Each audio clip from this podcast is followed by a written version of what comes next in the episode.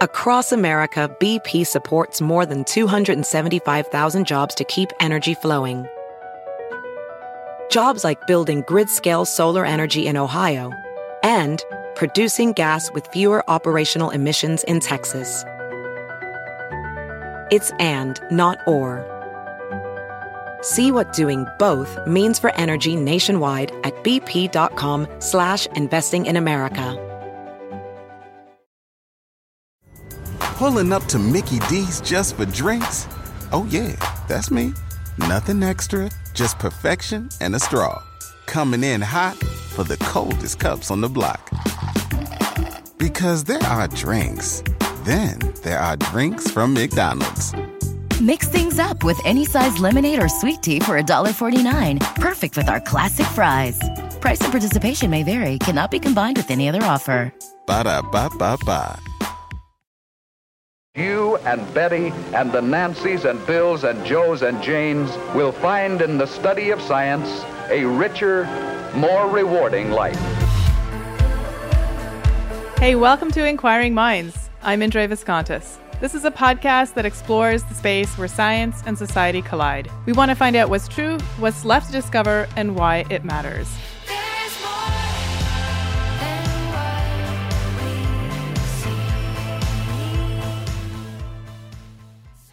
This week, joining me in studio is our correspondent, Adam Bristol. Welcome back. Hi, Indre. Thanks for having me.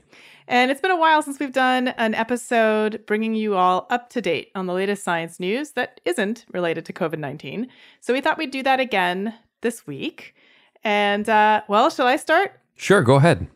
So, one of the stories that caught my eye uh, was published in the Astrophysical Journal, not one that I read regularly. Um, so, I caught this one through Science Daily. Uh, it's by Tom Westby and Christopher Conselice. Not sure if I'm pronouncing that surname correctly. But what I thought was interesting was that they came up with a new calculation of the likelihood of intelligent life on other planets within our own galaxy. Okay, so kind of like the Drake equation? Yes, exactly. But in this case, they took into account uh, galactic star formation histories, the distribution of metals, and the likelihood of stars hosting planets that are Earth like in their habitable zones. So they made assumptions based on a situation in which an intelligent, communicative life form is known to exist. I see. Okay. That's us on Earth. That's us. um, like, for example, that you need a metal rich planet and that it takes about 5 billion years to, to evolve an intelligent life form. Life form. The best data we have so far. Yeah, so far. N of one. And even under the strictest scenario uh, in their model, they found that there should be at least 36 civilizations in just the Milky Way. That's incredible. Yeah, right? So they say at least because this scenario posits that the lifetime of a civilization with communication technology is 100 years, also based on our model. So we've had radio, you know, they've guessed the first kind of long form communication technology for about 100 years. Mm-hmm. And the truth is is that we don't know how much longer we're going to survive. Right. so right. maybe after about 100 years, uh, the average communicating extraterrestrial intelligent civilization uh, burns itself out. Wait, 100 years? Yeah.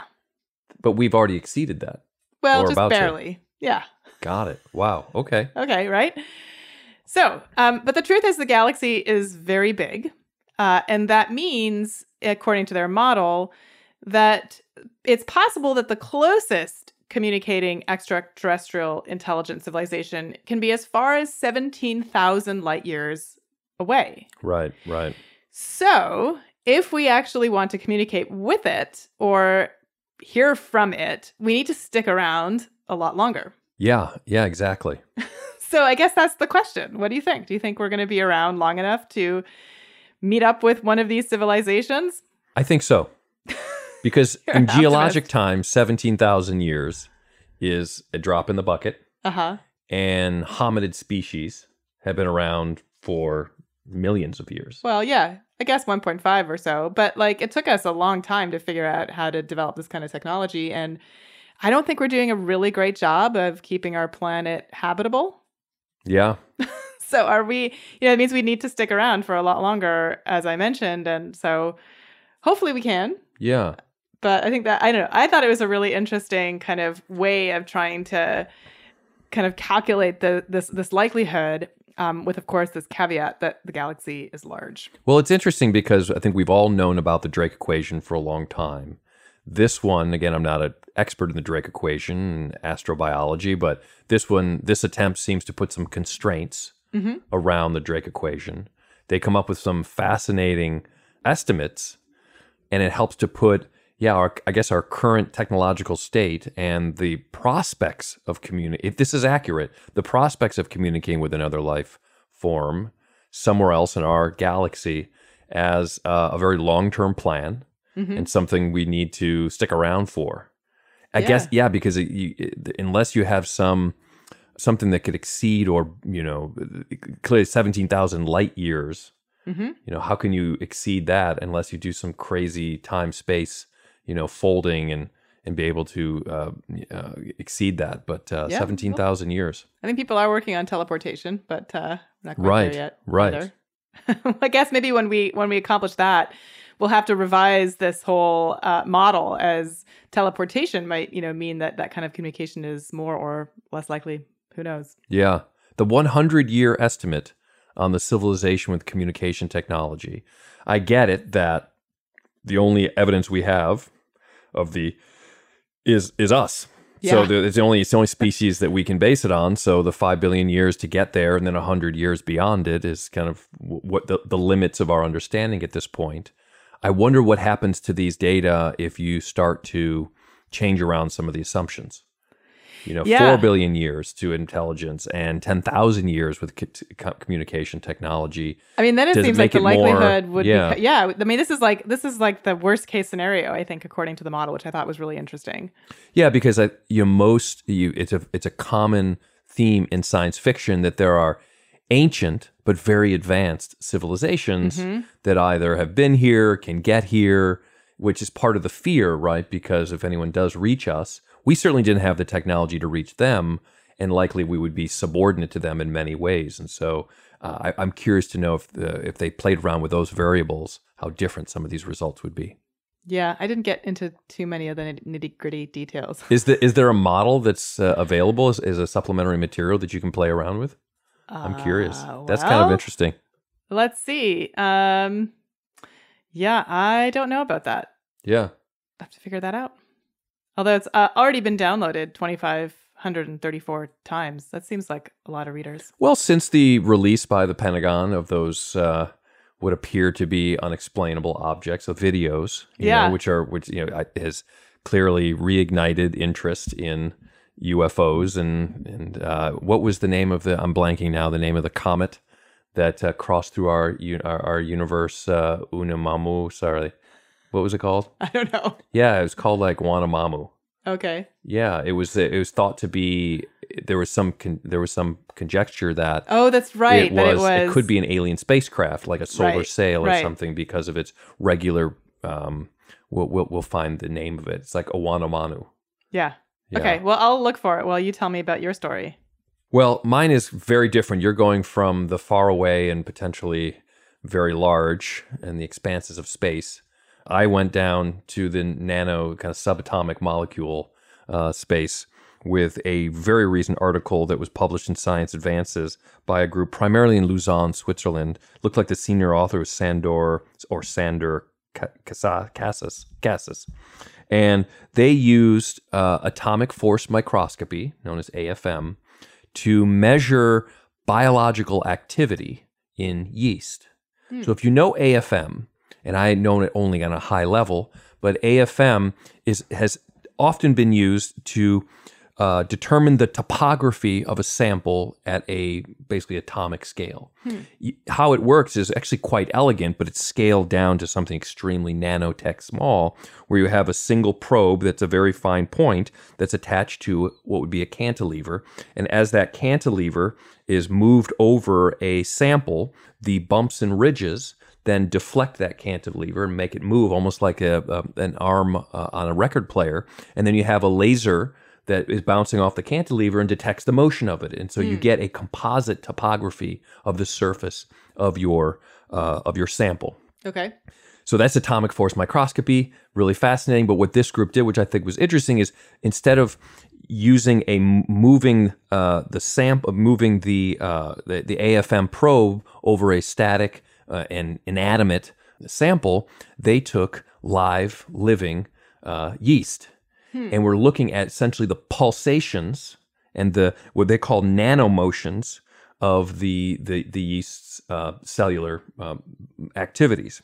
Okay. So yeah, so the so the title of this was called "Single Yeast Cell Nanomotions Correlate with Cellular Activities."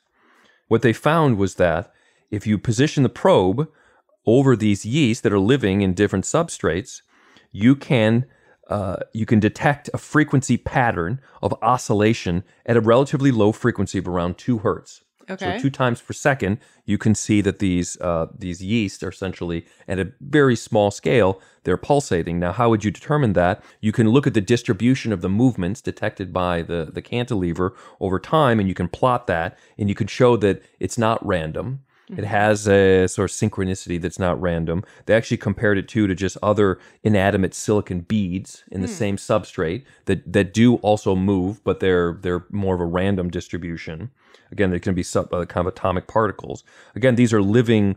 Uh, these are living creatures. These are, you know, yeast, and so they did a, a number of experiments where they either changed the temperature of the medium, and they got to 30 degrees Celsius, which is the most permissive temperature for their growth mm-hmm. and and f- physiology, they showed that that was the most it was the strongest oscillations or the biggest mm. movements they could detect.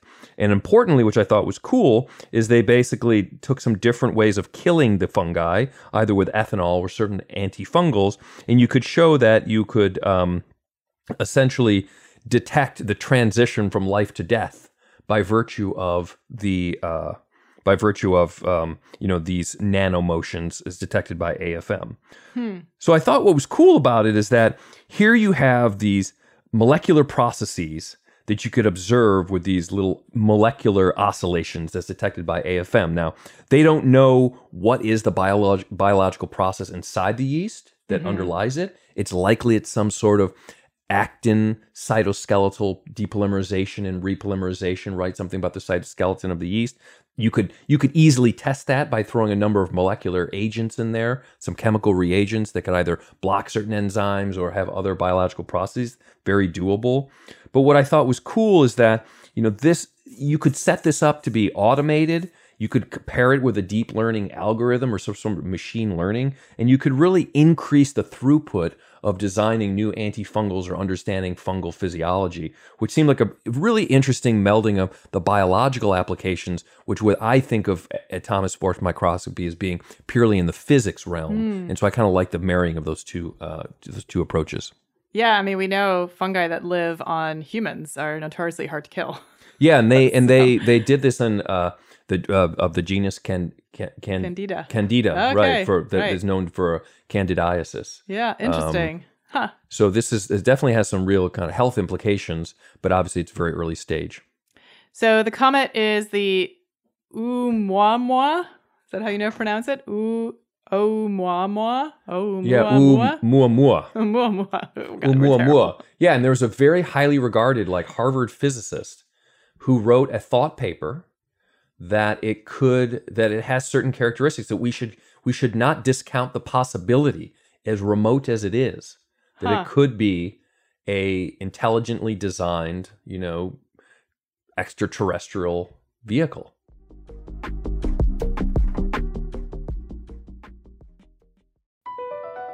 bp added more than $70 billion to the u.s economy in 2022 by making investments from coast to coast investments like building charging hubs for fleets of electric buses in California, and starting up new infrastructure in the Gulf of Mexico. It's and, not or. See what doing both means for energy nationwide at bp.com slash investing in America. VR training platforms, like the one developed by Fundamental VR and Orbis International, are helping surgeons train over and over before operating on real patients. As you practice each skill, the muscle memory starts to develop. Learn more at meta.com slash metaverse impact. Pulling up to Mickey D's just for drinks? Oh, yeah, that's me. Nothing extra, just perfection and a straw. Coming in hot for the coldest cups on the block. Because there are drinks, then there are drinks from McDonald's. Mix things up with any size lemonade or sweet tea for $1.49. Perfect with our classic fries. Price and participation may vary, cannot be combined with any other offer. Ba da ba ba ba.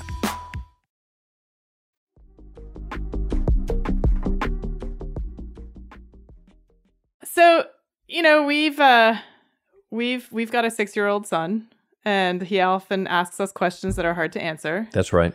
Uh, but he hasn't asked this one yet. So, but I thought maybe we should be prepared with an answer. So, why are plants green? Chlorophyll in the Sure, that's Mhm. what makes them green. But but why would they choose to right. Why would they green Yeah, absorb all the other wavelengths and and Yeah. and bounce off. It doesn't green? really make sense because in in by some measures the wavelength of light that we see as green is actually the peak of the sun's energy output. Hmm. So it's they're they're missing the best Right. part, right? kinda- yeah, the Why- plants are Why are they doing up. that? So there was losing a out on peak energy. That's right, yeah. right? They're not efficient. Yeah, because if you basically just want to get electron transfer, why wouldn't you have this? And since plants have been around longer than humans have been, you'd think that they'd be models of efficiency by now, Mhm, right? Yeah. Well, uh, a paper in Science this week by Trevor Arp and colleagues, senior author Nathaniel Gabor, they were asking this question why doesn't the chlorophyll in plants absorb peak sunlight, instead, reflecting it?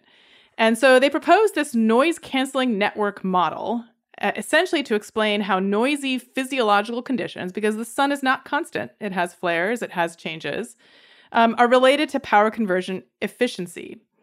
So the bottom line is that by avoiding the peaks, the plants also minimize disruption from solar events or from variations in the solar energy emitted by the sun. So I thought he, so that the senior author Nathaniel Gabor used this really interesting metaphor to describe photosynthesis that I think really brings this home for me at least.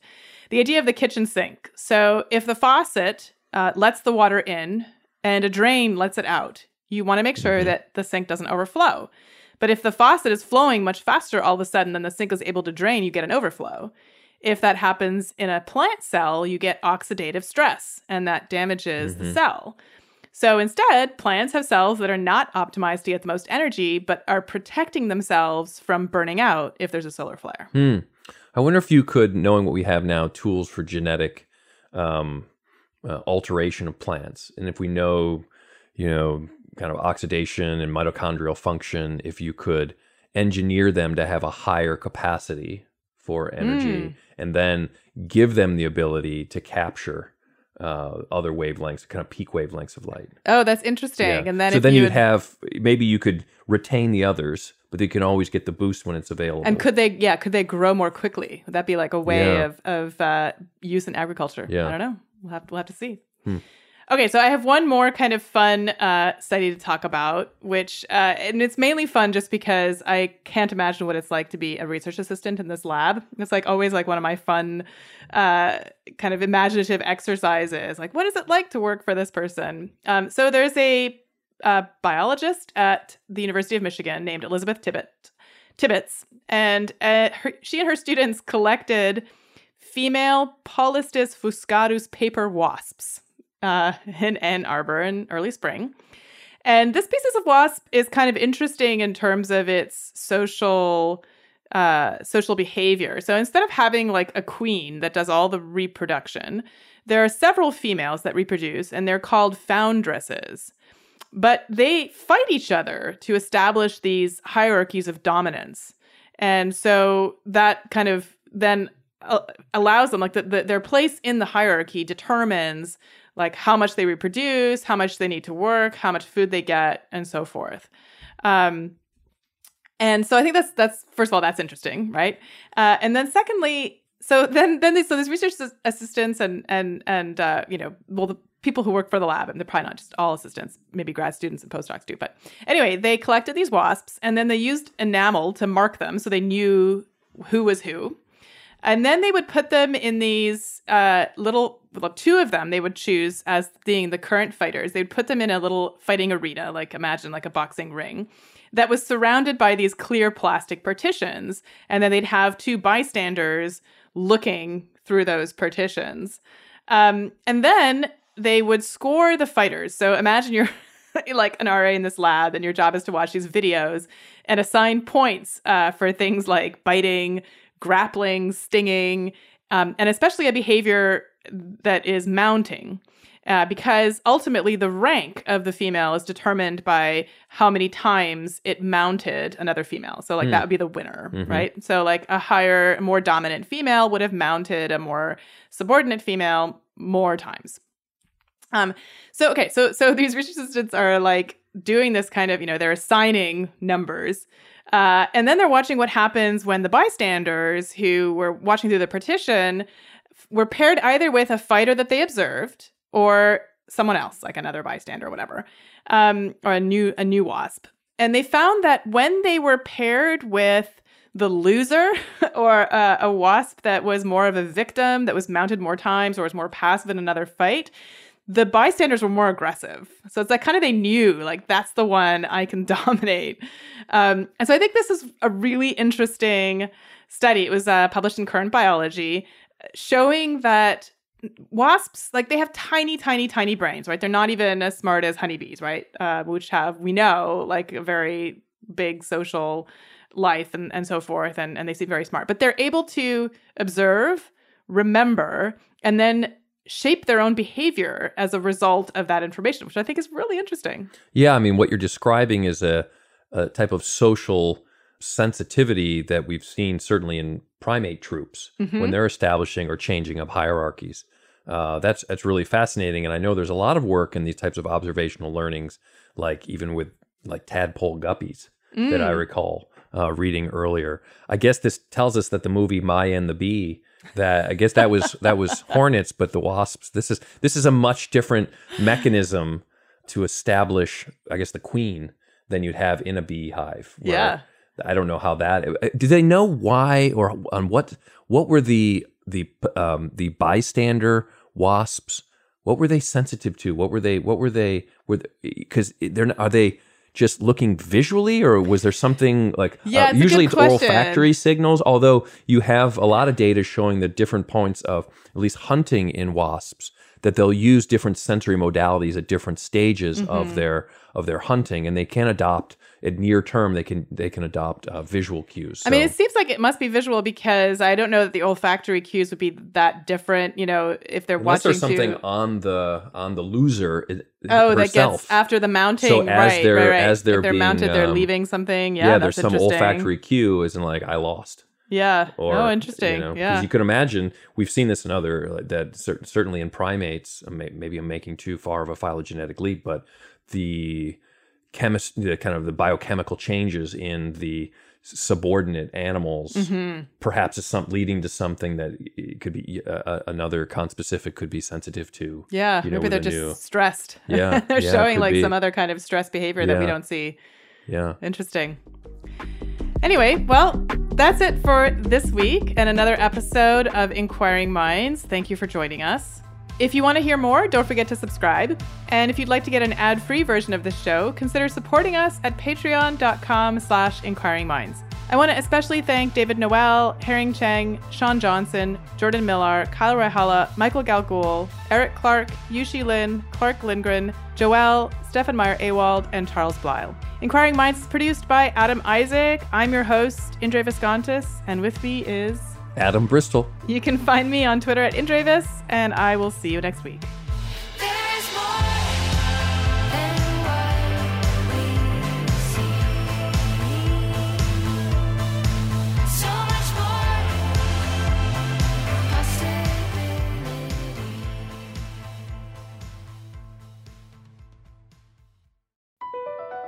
BP added more than $70 billion to the U.S. economy in 2022 by making investments from coast to coast. Investments like building charging hubs for fleets of electric buses in California and starting up new infrastructure in the Gulf of Mexico. It's and, not or. See what doing both means for energy nationwide at bp.com slash investing in America.